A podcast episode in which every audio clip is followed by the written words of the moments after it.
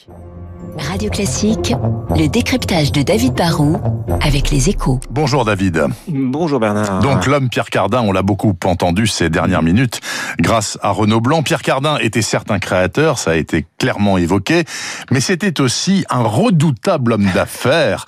Oui. Quelle trace va-t-il laisser sur ce front-là? Bah, c'est vrai que Pierre Cardin a aussi eu un côté visionnaire en tant que, que, que chef d'entreprise. Il a compris avant d'autres certaines choses qui ont depuis inspiré bien des marques de, de cette mode de cette mode française qui, qui rayonne à l'échelle mondiale et que tout le monde nous envie. Hein. Bon, déjà à la fin des années 50, il est l'un des premiers créateurs à faire le pari du, du prêt-à-porter et pas seulement de la haute couture. Hein. L'ancien de Dior veut démocratiser les beaux vêtements en proposant une forme de, de luxe accessible pour les femmes puis très vite pour les hommes, vendu au printemps.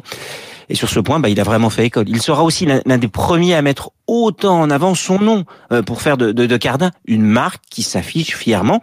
Il fera de ses initiales un logo et du coup, bah, il va faire du business des licences une activité à part entière. Et en quoi cela était-il révolutionnaire à l'époque? Bah, les géants de la mode faisaient déjà des, des parfums comme Chanel, mais lui Ouais. ira beaucoup plus loin dans les années 70-80. Trop loin, hein, même vont dire certains, car au final, son empire, bah, c'était plus qu'un conglomérat de licences par moment. hein. Il, a, il a confié le prêt-à-porter à un industriel, mais surtout, il va vendre le droit d'utiliser son nom pour faire plein de choses, des accessoires de mode, des chaussures, très bien, des briquets, pourquoi pas, mais aussi des claquettes en plastique, des, des, des sous-vêtements ou des serviettes de toilette. Alors, il va conclure plusieurs centaines de licences et on a le sentiment parfois qu'il se préoccupera plus de ce qu'elle rapporte que de la, que, que, que de la cohérence d'ensemble. Les grandes marques de luxe se sont inspirées de, de, de Cardin, mais elles contrôlent beaucoup plus le- leurs licences pour pas nuire à leur image. hein. Soit elles font tout par elles-mêmes, soit elles surveillent de très très près euh, leurs licenciés. Est-ce qu'au final, euh, la mode et les licences auront nettement enrichi Monsieur Cardin?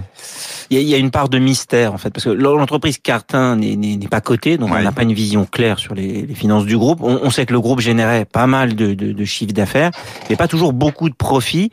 Et puis qu'il y a eu au début des années 2000 de, de vraies difficultés financières. hein. Depuis, l'activité s'était sans doute un peu ralentie parce que Pierre Cardin avait vieilli, mais la vraie fortune de l'homme était peut-être d'ailleurs ailleurs. Elle était peut-être plus dans, dans l'immobilier. Il avait acheté euh, des tas d'immeubles, des maisons, des, des, des châteaux, et il possédait aussi, il faut le savoir, le, le restaurant Maxims de, de Paris depuis Oui. 1981. Il avait fait aussi de ça un business de licence, parfois au détriment de la, la gastronomie, hein, puisqu'il avait banalisé la marque. Mais la marque et l'adresse de la rue Royale ont sans doute encore aujourd'hui de la valeur, comme tous les immeubles qu'il possède.